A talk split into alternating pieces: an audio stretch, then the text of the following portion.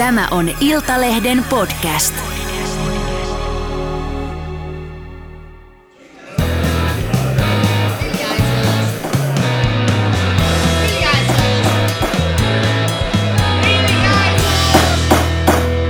Politiikan puskaradio.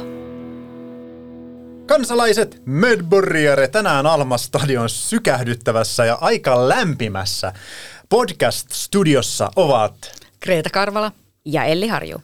ja Meikä Mandolino eli JP Hanska eli Jari-Pekka Hanska. En koskaan käytä toista nimeäni, mutta nyt käytin. Se kuulostaa jotenkin uskottavammalta kuin noin JP Hanska. Hei, Ihan City Marketilta, Jari-Pekka. Kyllä, mutta tiedätkö mitä? Äsken oli vappu ja tuota, äh, tuli puhetta vappuna paljon näistä vappuhatuista. Niin tuota, mistä olette ostanut aikana omat ylioppilaslakkin eli vappuhatut? Muistatteko vielä? Mulla on kolmas kierroksessa. Ai sulla on jo kolmas. Ostin kanssa. sen alennuksesta jostain. Joo, Mulla on kyllä ihan varmaan Stokkalta. niin, mutta on minkä merkkinen? No en minä muista. No kato, kun äh, tässä on semmoinen, semmoinen traditioero, että tämmöiset niin kuin turvenuijat, niin kuin varmaankin me kaikki täällä studiossa, niin tuota, äh, katson myös tuottajamme Jenniä, niin tuota, ää, kaikki hommaa tuommoista perus, perus Fredrikssonin tuota, ylioppilaslakit.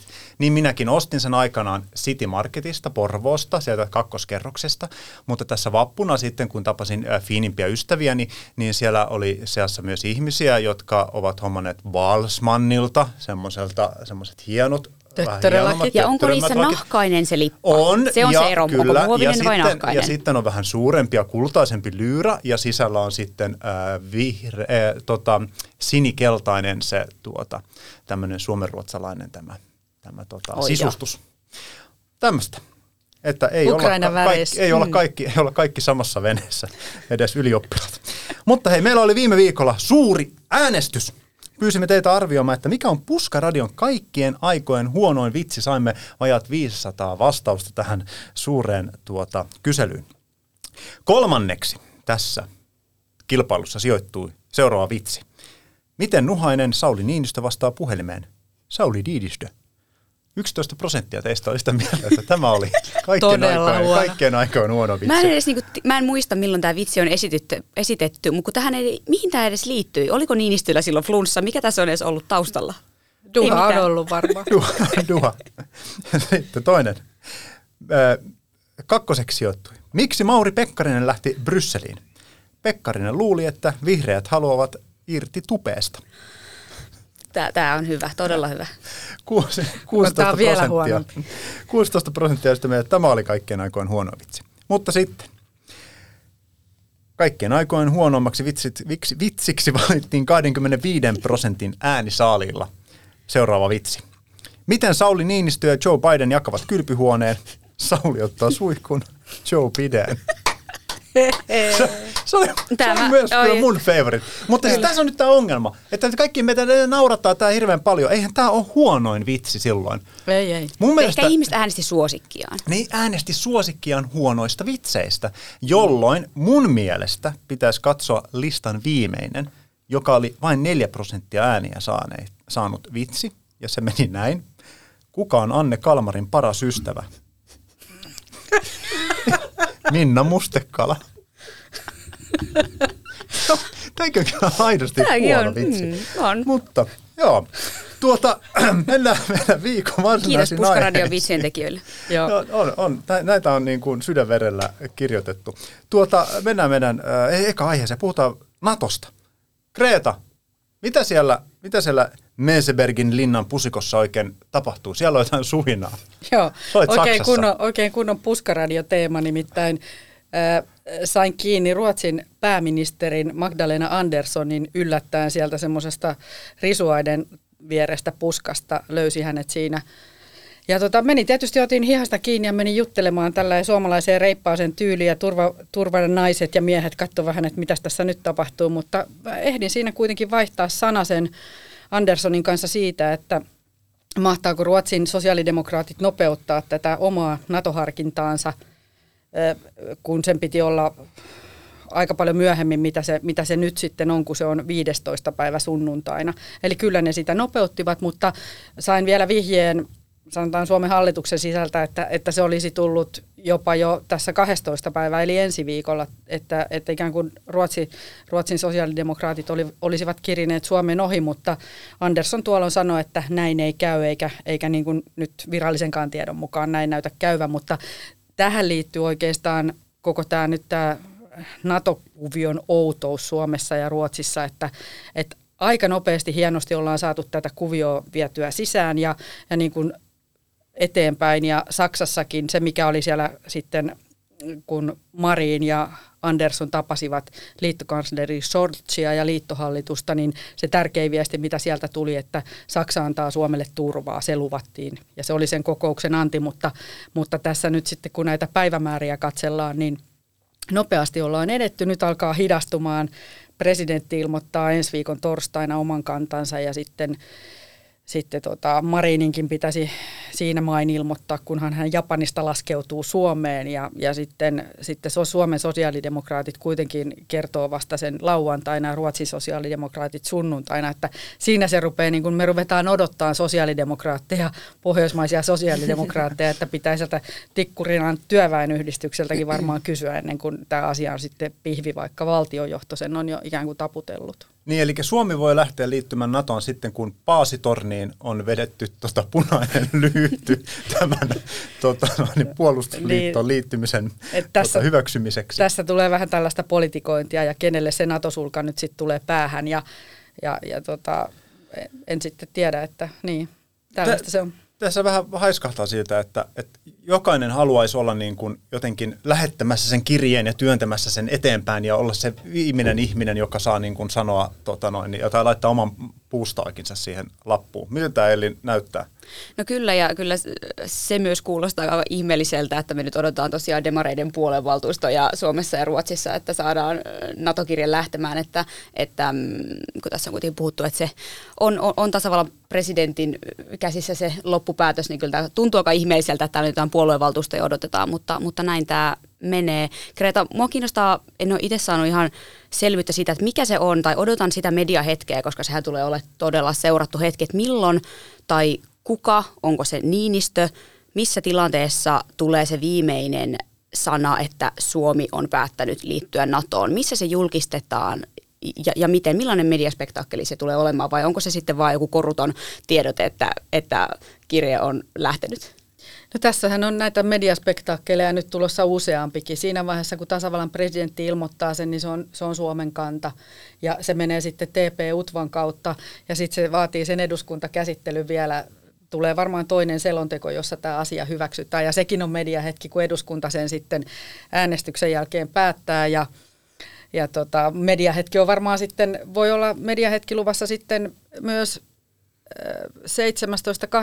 17-18 päivä Ruotsissa, että ilmoittaako Suomi ja Ruotsi täällä, kun Niinistö lähtee valtiovierailulle Ruotsiin, Tukholmaan, että ilmoittaako täällä, täällä jotain, tehdäänkö täällä jotain yhteistä, että missä se iso mediahetki on. Niitä varmaan tässä nyt ripotellen aika useampi, näin mä veikkaisin. Niin, onko se tosiaan niin, että tai käsitykseni mukaan voit sanoa, onko juuri näin, että, että, että Suomessa tavallaan valtioneuvoston johto tasavallan presidentti Niinistön kanssa voisi tehdä sen päätöksen jo hyvinkin nopeasti ja vaan niin kuin hallituksen ja, ja Niinistön kesken, mutta kun Suomessa on päätetty mennä tämän eduskuntakäsittelyn kautta, niin siksi tämä on tämmöinen moniportainen ja tässä äh, tavallaan se ei ole sitä yhtä hetkeä, vaan, vaan sitä tavallaan joudutaan vahvistamaan tämän eduskuntakäsittelyn mm. kautta. Joo, se tota, Niinistö olisi periaatteessa voinut lähettää sen kirjeen tässä kevään aikana halutessaan jo NATOon, koska on kansalaismielipide ja eduskunnastakin tiedetään, että tämä kannatus on jo laajempaa kuin, kuin ei. Ja tota, mutta onhan siinä armonsa se, että koska nyt sitten alkaa tämä ratifiointiprosessi, kun se, se jäsenhakemus lähetetään ja hyväksytään, sen jälkeen se pitää hyväksyä sitten kaikissa 30 NATO-maassa. Se ottaa aikansa. Jos tämä olisi tehty nopeasti, niin kun kaikissa monessa maassa, lienee kaikissa maissa, niin parlamenteilla kesätauko. Niin ehtiikö tämä käsittelyyn ennen kesätaukoa vai meneekö se syksyyn? Ja sitten marraskuussa on esimerkiksi Yhdysvalloissa välivaalit, että, että kuinka pitkään tämä ikään kuin siirtyy, niin sitten alkaa ne jännät vaiheet ja siinä sitten Venäjä vaikuttaa. Joo. Me, me saatiin, sekä, sekä, myös, sekä Suomeen että näihin jäsenmaihin. Me itse asiassa Ellin kanssa molemmat saatiin vähän taustabriefiä näistä, näistä aikatauluista ja muista, niin mulle tuli pienen yllätyksen se, että se varsinainen jäsenyyskeskustelu, että siinä vaiheessa kun Suomi on ilmaissut halunsa, halunsa tuota, aloittaa tämän jäsenyysprosessin, niin ne jäsenyyskeskustelut ei kestä kuin päivän tai kaksi. Se on tosi nopea homma. Joo, koska Suomi on täysin NATO-yhteen sopiva. Me ollaan vahva demokratia, oikeusvaltioperiaatteen kun, kunnioittaja ja Joo. tällä tavalla yhteensopiva ja sitten sotilaallisesti paljon paremmin yhteensopiva kuin moni nykyinen NATO-maa. Joo, että siellä varmaan niin kuin käydään vähän tämmöinen, niin kuin, äh, tota, mitä mä ymmärsin tästä, tästä, mitä meillä avattiin sitä prosessia, niin äh, että siinä äh, tämmöinen kun normaalisti avaa vaikka äh, Facebook-tilin, niin siellä tulee semmoinen pitkä terms and rules, mitkä pitää tuota, käyttäjä, käyttäjäohjeen säännöt on, miksi niitä sanotaan, niin ne pitää niin kuin äh, kuitata, niin siinä vähän niin kuin suullisesti käydään läpi, että mihin Suomi tässä sitoutuu, mitkä on ne erilaiset resurssit, mitä vaaditaan ja mitkä on, mitkä on, se, mitkä on ne arvot ja näin poispäin. Siinä käydään niin kuin tämän tyyppinen prosessi läpi, mutta siihen varsinaiseen sopimukseen, että sitä ei voi verrata niin kuin EU-jäsenyysneuvotteluihin, jossa oikeasti sovitaan niin kuin kansallisesti aika monista tämmöistä yksityiskohdista, mutta tähän ei liity sellaista, että tähän ei, tu, oli, ei olisi niin kuin tulossa mitään ää, niin kuin, ää, kansainvälisesti tai kansainväliseen niin kuin sopimukseen liittyviä tämmöisiä niin kuin, ää, siihen sopimukseen mitään varaumia vaan että se sopimus on aika perusmuotoinen, ja se on mm. ollut tähän asti perusmuotoinen kaikilla jäsenmailla. Kyllä. Ja sitten, mm. sitten myöhemmin aletaan neuvotella siitä, että minkälainen Suomi siellä Natossa on ja, ja haluaisimmeko tänne tukikohtia, koska joku pelkää, että jos Suomi, Suomeen niin kuin nyt ollaan tunkemassa jotain NATO-tukikohtia, mutta ei se niin ole. Niitä on moni maa ruinannut vuosia ja vuosia, jotta sellaisen saa esimerkiksi Baltiaan. Mutta tota, pitäisikö he meidän soittaa tuonne Brysseliin, koska meidän NATO-toimittaja Lauri Nurmi on siellä pääkallopaikalla isojen tykkien ääressä. Kyllä, kansainvälinen risteilyohjuksemme.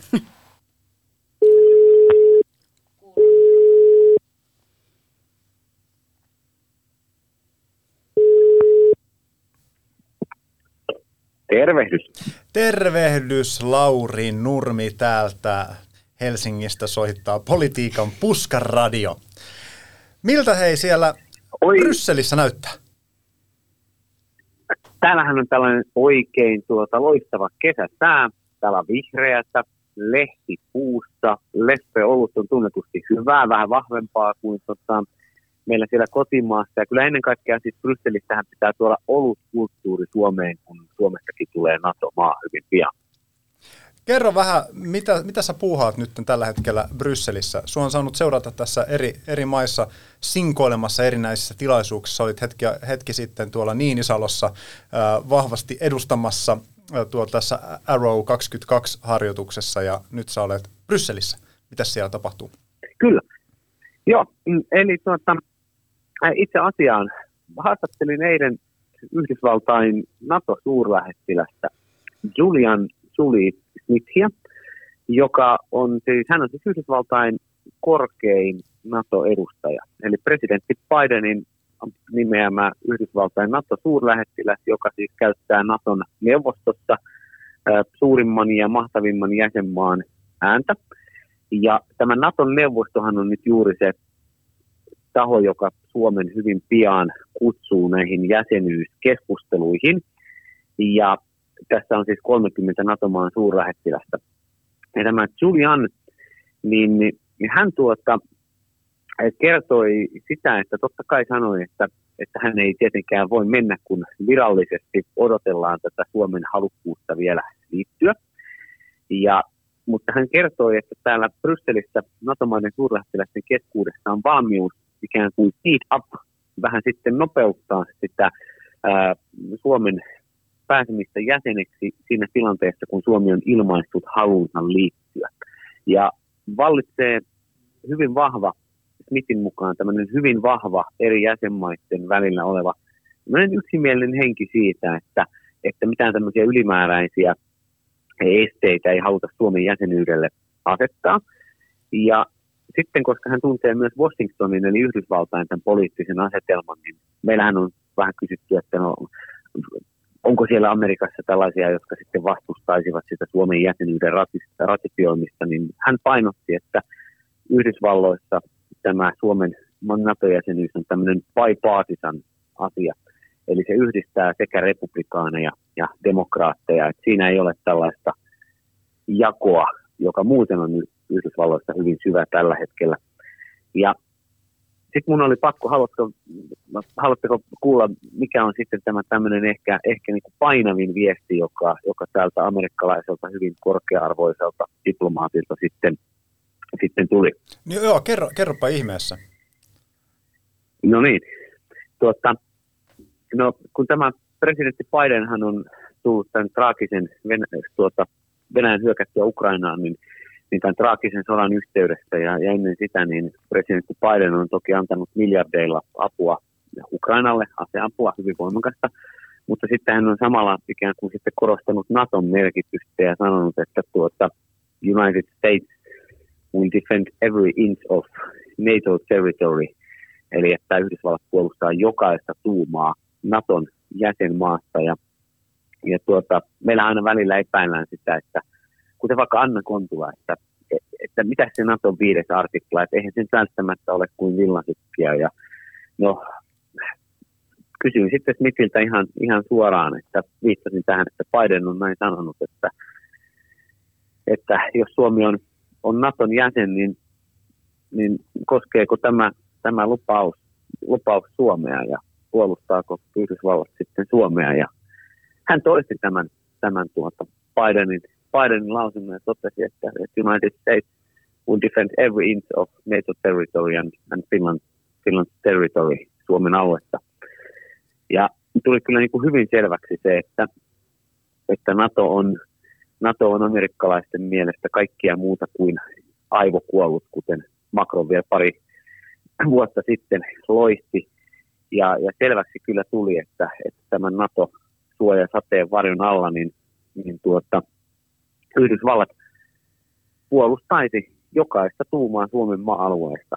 Tätä, tätä nyt tuota, halusin niin kuin painostaa, ja kysyin, että, että, että, että, että pitääkö tämä ottaa ihan tosissaan. Niin, niin, niin hän katsoi silmiin ja, ja, ja sanoi sellaisen kokeneen diplomaatin tuota painoarvoa, että kyllä vakuutti, että, että, että, että häntä ja Yhdysvaltoja pitää, pitää tässä asiassa ihan täysin uskoa, että siitä ei mitään epäilystä epäilystä ole. Ja tämän takiahan me NATOon oikeastaan halutaan. Näin mä, näin mä olen vähän ajatellut, että tämä on se, mitä me, miksi me sinne olemme menossa.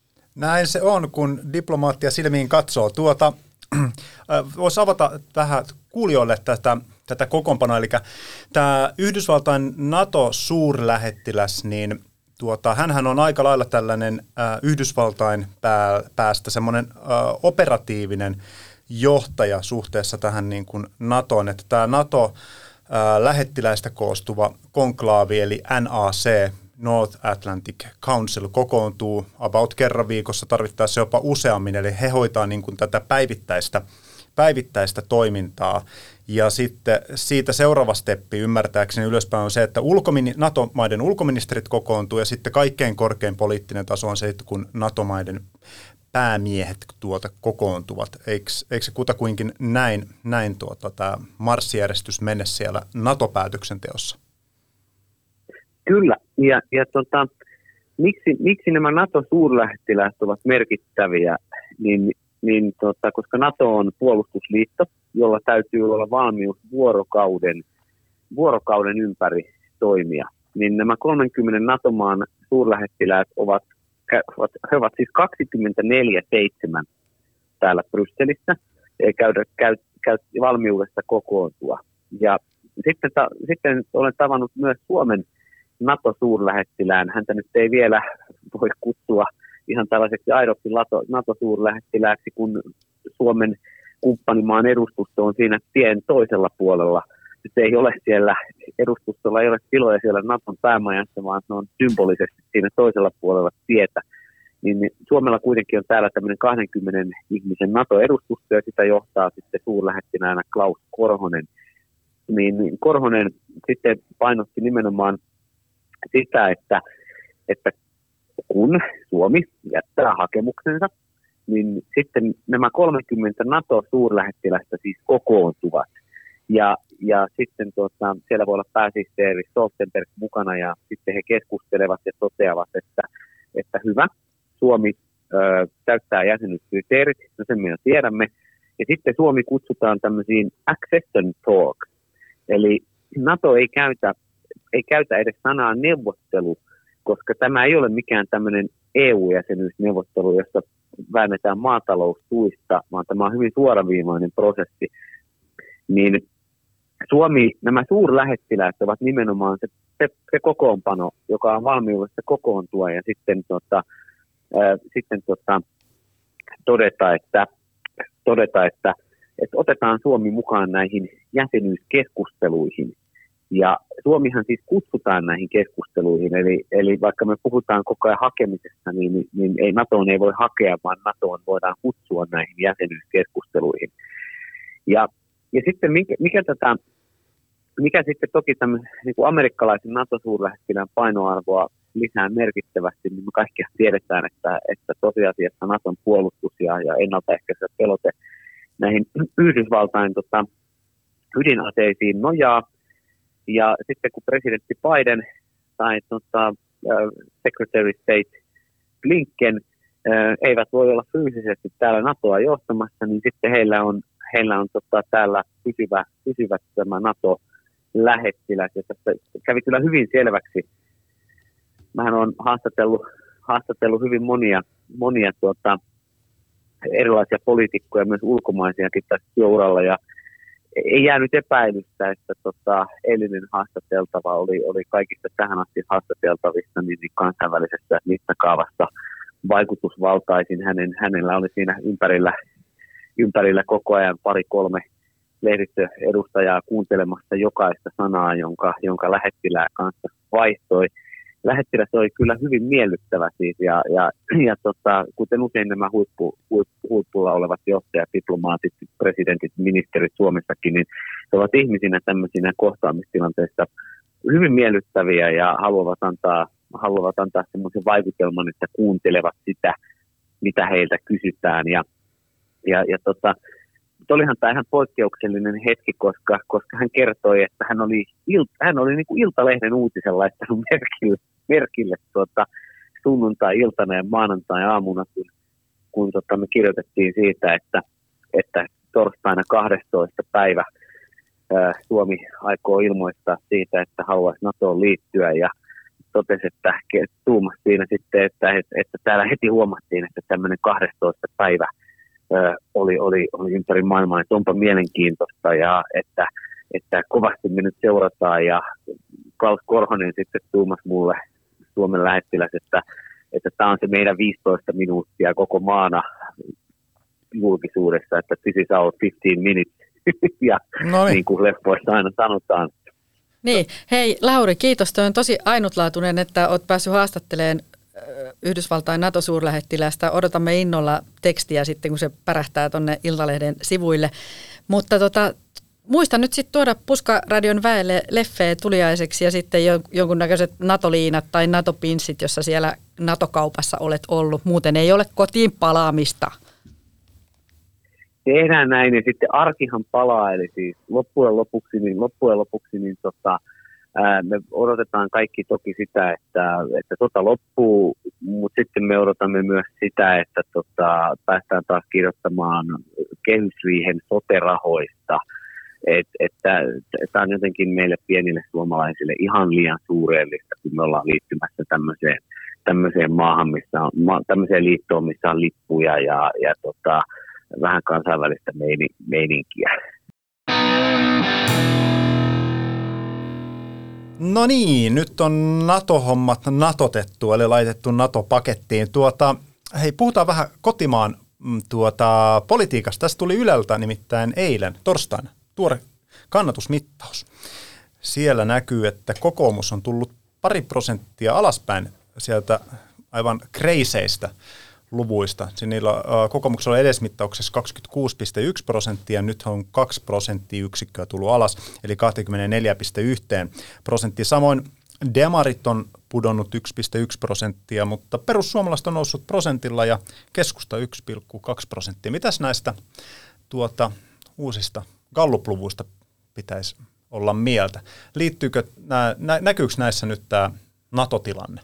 No näkyy. Siinä edellisessä kallupissa, missä kokoomus sai hurjat luvut, niin näkyy Ukrainan sota ja tämä Suomen NATO-kannan muuttuminen, joka kokoomus on ollut puolue, joka on pitkään jo kannattanut NATO-jäsenyyttä ja se toi tuosta kokoomukselle boostia. Ja, ja mielenkiintoista se, että pääministeri Sanna Marin on erinomaisesti vienyt tätä NATO-prosessia, Suomen, Suomen NATO-prosessia eteenpäin, mutta SDPn kannatuksessa se ei tunnu, tunnu toimivan, että siellä kiinnostaa muut asiat ja, ja voi olla, että, että tästä on jopa haittaakin.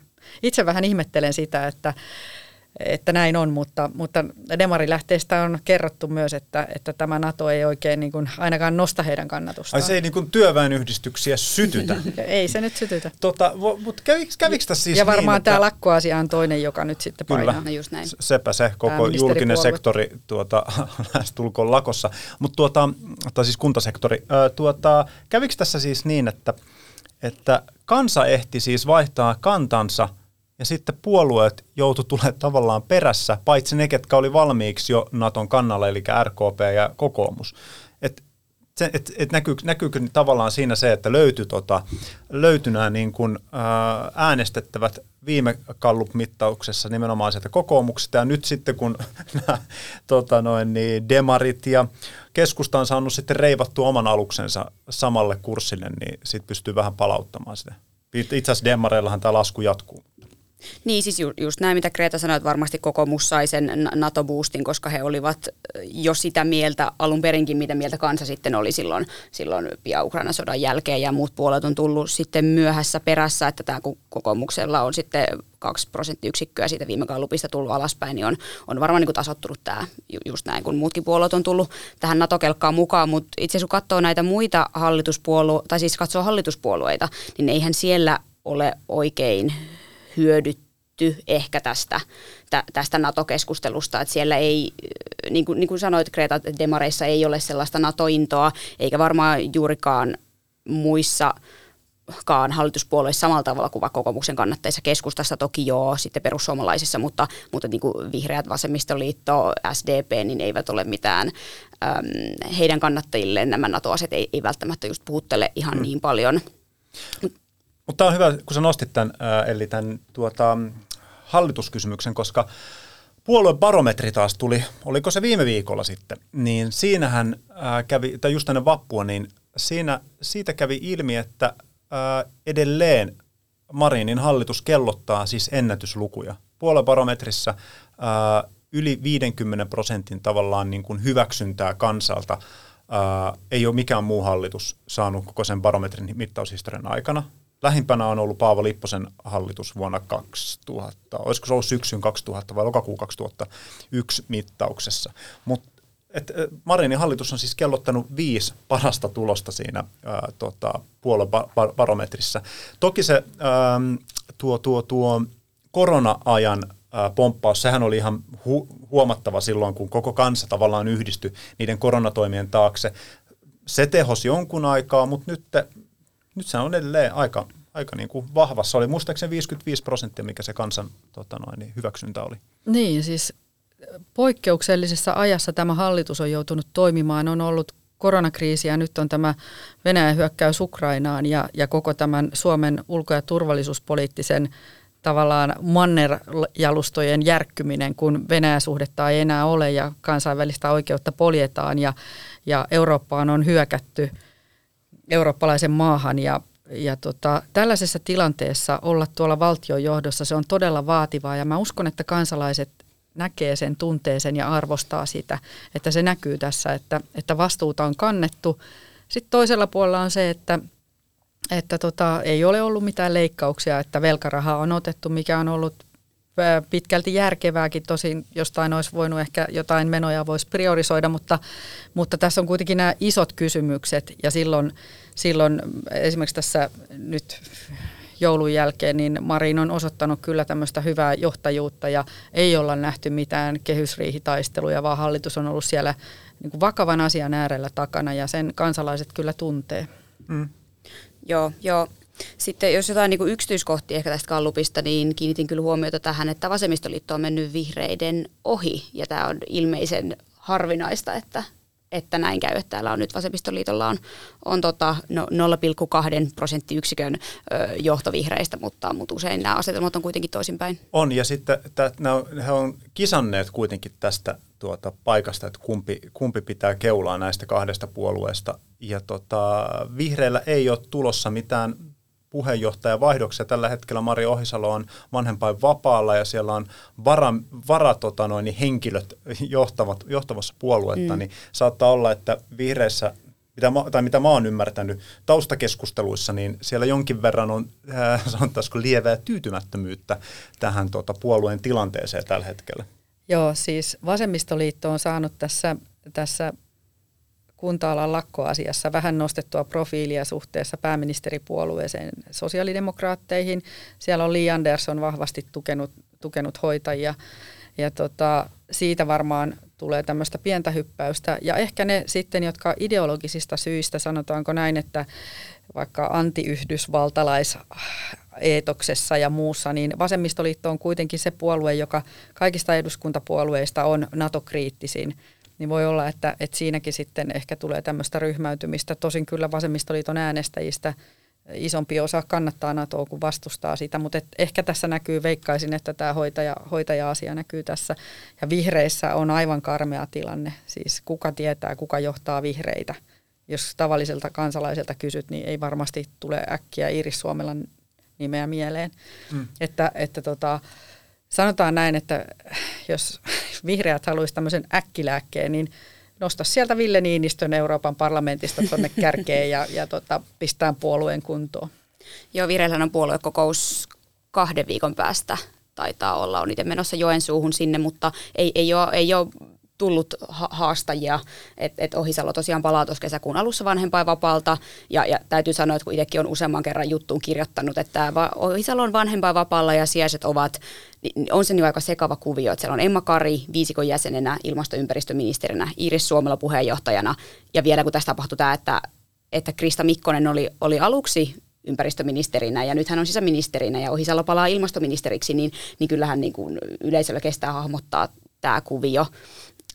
Jos toimittajalla. No, no juurikin näin. Ja se, että, että vihreät ei ole nyt toki nämä heidän ydinasiansa, ilmastoympäristöasiat ovat edenneet tällä hallituskaudella. Tänä keväänäkin on oikeasti tehty, päästy sopuun esimerkiksi tästä keskipitkän aikavälin ilmastosuunnitelmasta, maankäyttöstrategian ilmastosuunnitelmasta. Siellä on, on päästy eteenpäin näissä asioissa, mutta ei ne ole, ei ne ole näkynyt kansalaisille ehkä samalla tavalla ja samaan aikaan ollut tämä bensan hintakeskustelu ja energiahinta nousee, että, että vihreiden pitäisi päästä ehkä tämänkin aiheen päälle vielä paremmin niin, että hän on heidän asiansa kyllä yrittää sitä korostaa, että, että he ovat ajaneet tätä puhtaan kotimaisen energian kasvatusta, mutta, mutta, mutta, mutta mun mielestä se rohkeutta on siinäkin vähän niin kuin puuttunut, että asetuttaisiin niiden, niiden asioiden taakse. Sitten taas vasemmistoliitolle täytyy sanoa, että he on onnistuneet tällä hallituskaudella saamaan perhevapaa-uudistuksen. Öm, koulutuspuolella on tapahtunut uudistuksia, onko tämä oppivelvollisuuden pidentäminen ja, ja muuta tämmöisiä heille hyvin tärkeitä asioita. Että et siellä on näitä onnistu- selkeitä onnistumisia on tullut ja siksi he varmaan niin kuin on ihan...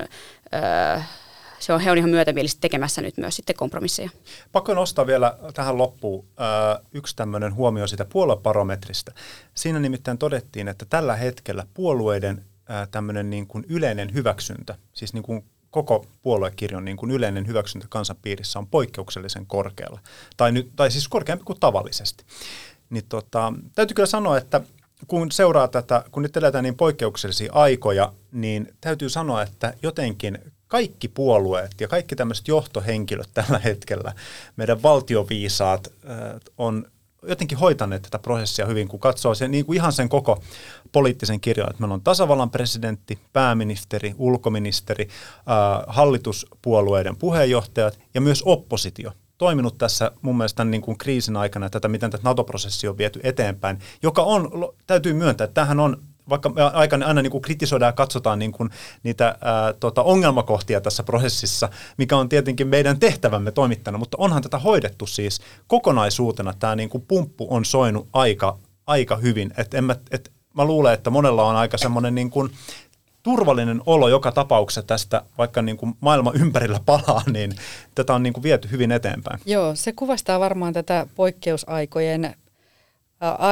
arvostusta, jota poliitikot saa syystäkin osakseen. Ja näin kun ajattelee, että media on vallan vahtikoira, niin itsekin huomaan, että omat kulmahampaani ovat aika tylsässä kunnossa nyt, koska arvostan todella paljon sitä työtä, mitä, mitä on nyt on tehty. Ja siitä kyllä silloin pitää sanoa kiitos, kun on mm. kiitoksen paikka. Että ruvetaan räksyttämään sitten, kun on sen aihe.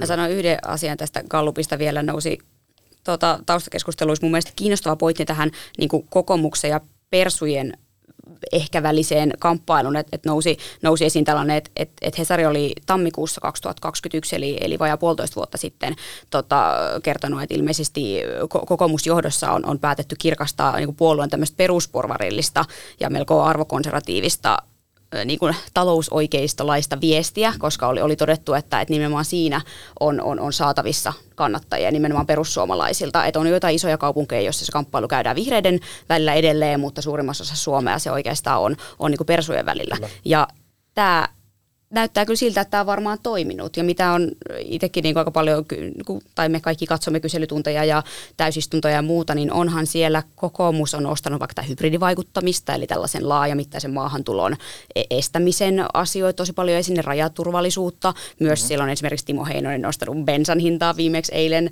eilen kyselytunnilla, että et, et, et koko, et mistä ne kokoomuksen lisää äänet gallupeissa on tullut, niin, niin, niin kyllähän sieltä persuista on, on varmasti tulleet ja, ja, ja voi olla, että tämä on semmoinen asia, mikä näkyy sitten myös ensi kevään eduskuntavaaleissa, että mi, et kummasta niin kokoomus yrittää niitä ääniä haravoida, että joko sieltä ns. vihervasemmistosta vai, vai, vai niin persuista. Kyllä. Vaikka, vaikka onko joku sitten ensi vaaleissa keskiluokana siellä, se on mielenkiintoista.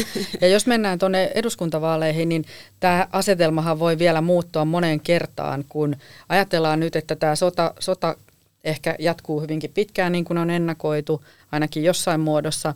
Ja sitten on tämä energiakriisi Euroopassa ja kaik, inflaatio nousee ja kaikkien, kaikkien tuotteiden hinnat nousee. Sehän, sehän nostaa samalla myös populistisia puolueita, koska mikä on niin helppoa kuin pensahinta ja ruoahinta ja, ja niin kuin näillä, näillä sitten kampanjoida – ja sitten Euroopan sisällä taas Eurooppa-politiikassa voidaan nähdä Italian, Ranskan ja Saksan johdolla uusia elvytyspaketteja, jotka voivat iskeä juuri siihen eduskuntavaalien kintereille, joka, josta ollaan nähty, että perussuomalaiset on ammentanut monta kertaa näistä teemoista, Eurooppa-EU-teemoista sitten vaaliintoa ja voittoa voittoa tai tämmöistä laajaa menestystä.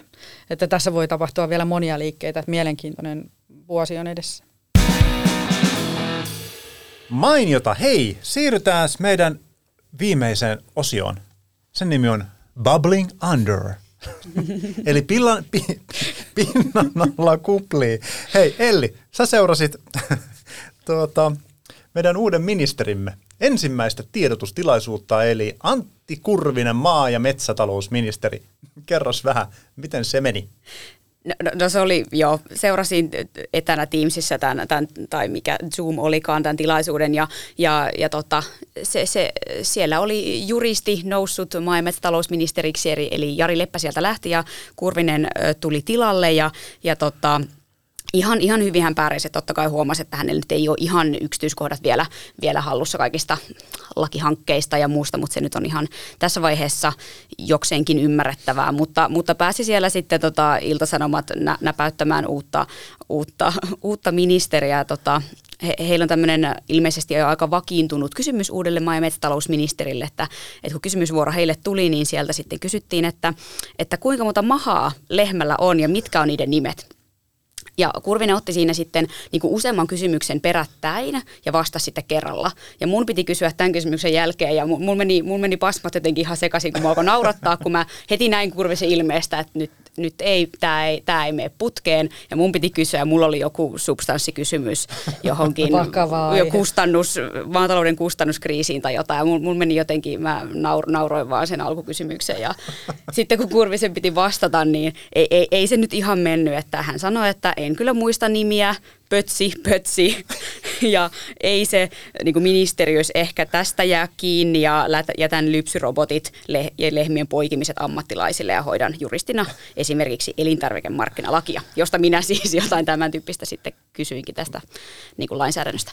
Mutta, mutta joo, että ehkä se oli, onhan se ymmärtää, että hän ei juristina tiedä, mutta olisin vähän, onhan se aina vähän noloa, kun tietää, että Leppä on ollut niin kuin piinkova asiantuntija. Hän, hän on maatalousyrittäjä ja kyllähän tästä käytiin keskustelua, että kuka sinne keskustan maa- ja metsätalousministeriksi valitaan ja juristi sinne pääsi, niin tota, tämmöinen vastaus sitten Mä veikkaan, siihen. että seuraava maa- ja metsätalousministeri, ja kuka siihen ikinä sitten mahtaakaan tulla, niin varmasti opettelee tämän. No aivan Koska varmasti. tätä on siis kysytty. Tämä on siis perinteinen mm. kysymys. On, onko niin, että Ilta-Sanomat on nimenomaan se No he media, joka ainakin aina väitti, kysyy että he, tämän? he niinku kysytään.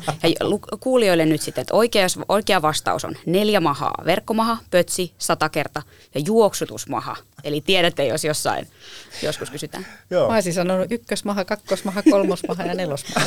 Pääruokamaha ja jälkiruokamaha. Ja Joo, siis hetkinen, digestiivimaha. Tästäkö, tästäkö siis pesäpallon se niin pesien määrä on tullut? Ykköspesä, kakkospesä, kolmospesä Eli ja sitten Kurvisen koti. olisi pitänyt tietää. Kyllä, Joo. tässä yhdistyy hänen niin aiempi tonttinsa. Hei, ää, kokoomuks, kokoomuksessa on oltu tuota, ää, Naton kannalla jo pitkään. Ja tuota, politiikan puskaradion saamien tietojen mukaan, niin jo vuonna 2019 siellä pol- äh, tuota, kokoomuksen eduskuntaryhmässä on äh, tuota, tehty tällainen taskuliina-tilaus. Ja siellä on siis tilattu ää, tämmöisiä NATO-logolla olevia taskuliinoja, ja ei siinä mitään.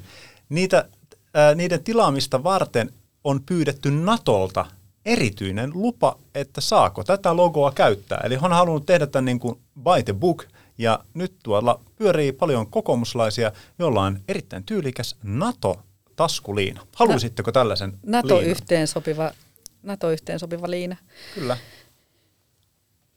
No missä sitä nainen sitä taskuliinaa käyttää ja tässähän Siis pitää nyt... sun, sun on tommonen siisti jakkutakki, mutta se, siinä ei ole sitä, Niin, mihin mä, voi mä, laittaa mä sen. tota sain tähän Demareilta semmoisen kevätpinssin eh, Ukrainan väreissä. Et se on nyt ollut viimeksi, mitä mä vappuna pidin, vaikka en mitään puoluetta tunnustakaan, mutta heillä oli hieno, hieno pinssi, että ehkä se NATO-liina sopisi sitten sen Ukraina, Ukraina Demari-pinssin kanssa tuohon yhteen.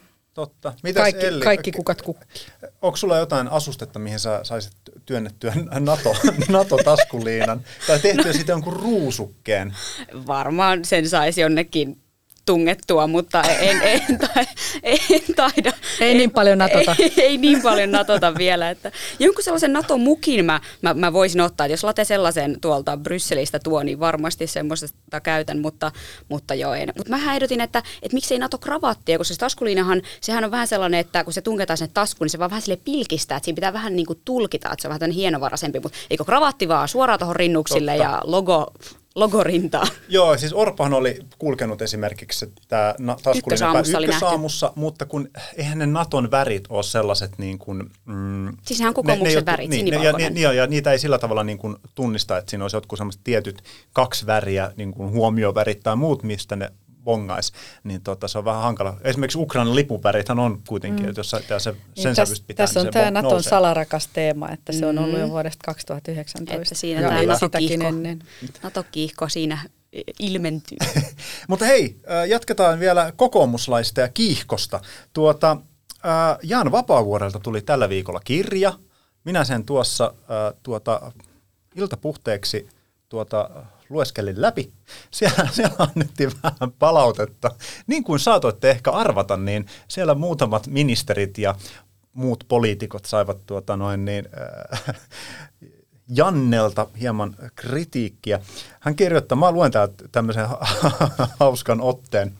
Hän kirjoittaa, että Juha Sipilä oli pääministerinä penseä yhteistyölle niin Helsingin kuin laajemminkin isojen kaupunkien, kaupunkien kanssa. Mutta tyyliltään hän oli aina ystävällinen eikä lähellekään niin nihkeä kuin, arvatteko kuka? Olisiko tämä meidän pääministerimme? Kyllä, Sanna Marin, jonka kanssa tavatessa oli usein tunne jääkalikoiden narskunnasta hyytävässä pakkaskelissä. Ouch. Ouch. Mutta tota, mu, musta tässä niin kuin, mm, voiko käyttää niin kuin kielikuvaa, jossa on niin kuin neljä päällekkäistä? Tämä on, vähän, tämä, tämä on mun mielestä niin, kuin niin torttapo, torttapo, tortta kuvaus. Siis jääkalikoiden narskuntaa hyytävässä pakkaskelissä. Eikö siinä ole vähän liian monta tämmöistä kylm, kylmyyttä kuvaavaa tota, Niin, se on varmaan joku Attribuutti. absoluuttinen nollapiste nyt, mitä hän on yrittänyt tuota kuvata. He ovat kohdanneet avaruudessa paikassa, jossa ollaan galaksien välisessä tota noin, niin tilassa, jossa ei ole minkään näköistä lämpösäteilyn lähdettä lähelläkään. Mutta hän kehuu myös poliitikkoa. Hän toteaa, että Antti Rinne sen sijaan oli myönteinen poikkeus. Hänen lyhyeksi jääneellä pääministerikaudellaan tapahtui selkeä lähentymistä valtiovallan ja isojen kaupunkien välillä, mikä ei ikävä kyllä kantanut sen pidemmälle. Ja Voisiko sitten- tässä olla nyt vähän sellaista, että, että tota, nämä arvostelut perustuu siihen, että ketkä, ketkä totteli Jannea ja ketkä ei? Tässä, tässä kirjaa lukiessa kyllä heräsi muutaman kerran tällainen ajatus, että joku, on, joku kokee olleensa lähestulkoon aina, Aina oikeassa ja muut ovat typeriä ja väärässä. Mutta kiinnostava oli, että Krista Kiuru sai kyllä kirjassa kehut, vaikka, vaikka tuota oli hänen kanssaan eri mieltä. Myös tota noin, niin Anni Sinnemäestä hän toteaa, että on, on, käyty siis nämä maankäyttöä koskevat ää, neuvottelut ää, valtion kanssa, eli MAL-sopimuksia tehtiin silloin keväällä 2020, ja Sinnemäki oli sitten nimitetty Helsingin puolesta ää, neuvottelemaan, ja Vapaavuori, ää, Anni Sinnemäki on siis ää, Helsingin kaupungissa ollut silloin apulaispormestarina, ja tuota, Vapaavuori pormestarina, niin ää, hän, on to, hän totesi, että Sinnemäki tuota, ohi, neuvotteli vähän niin kuin hänen ohitseen ja vastoin hänen vaatimustaan ei jatkanut neuvottelua, vaan hyväksyi sopimuksen, mikä annettiin. Ja sen myötä myös sitten Turku ja Espoo hyväksyivät tämän ää, Vapaavuoren mielestä ehkä tota noin, niin, ää, mahdollisesti liian huonon sopimuksen, että olisi ainakin periaatteessa pitänyt neuvotella lisää, niin tuota, hän kirjoittaa, kirjoittaa tuota, että jos Sinnemäki olisi ollut viranhaltija, hän olisi voinut jopa saada potkut toimittua kaupungin kannalta tärkeässä asiassa vastoin kaupunginjohtajan suorasanaista useampaan kertaan toistettua ohjetta. Mutta koska apulaispormestarit ovat statukseltaan kuitenkin koko päivätoimisia luottamushenkilöitä, heihin ei voi kohdistaa kurinpitotoimia. Hieman, hieman jotenkin jää semmoinen maku, että meillä on vähän katkeruutta tuolla ilmassa. Hän to, mm. kyllä to, toteaa, että Sinnemäki oli hänen kauden poliitikoista se, jonka kanssa oli eniten yhteistä ja jonka kontribuutioista oli kaupungille eniten hyötyä. Tämä oli ihan kiinnostavia tämmöisiä Vapaavuoren Jannen kuulumisia tähän väliin. Hei, onko teillä jotain vappujuoruja? Vappu meni, tapahtuiko mitään jännää? No sen verran bubbling under ja, under ja over, että tota, kaikkia näitä juoruja ei kyllä voi nyt vielä kertoa. Varmaan siellä on ollut läheistä ystävyyttä eri, eri ihmisten taholla. Et Siis on, on siis Rakkautta ilmassa ollut sy- vappuna. ystävyyksiä on syvennetty. Ystävyyksiä on syvennetty. Mitäs Elli? Onko, onko tapahtunut mitään? No ei, olin tuolla Turun suunnalla, mutta siellä en valitettavasti mitään poliittisen piirin juoruja sellaisiin en törmännyt, mutta, mutta odotan ilolla, että kuulen lisää tästä Kreetan juorusta, kun se vahvistuu. Kyllä. Me, od- jäämme, me jäämme kaikki odottamaan, odottamaan tuota, että minkälaisia scooppeja täältä vielä tuota, löytyy. Mutta hei, tässä alkaa olla tämän viikon Politiikan puskaradio paketoituna. Kiitoksia kaikille ja tämähän on enää yhtä osiota vailla valmista. Seuraavaksi viikon vitsi. Tällä kertaa viikon vitsimme on sanamuunnos, joka sisältää vinkin avioelämään. Se menee näin. NATO-ohjus. Ah,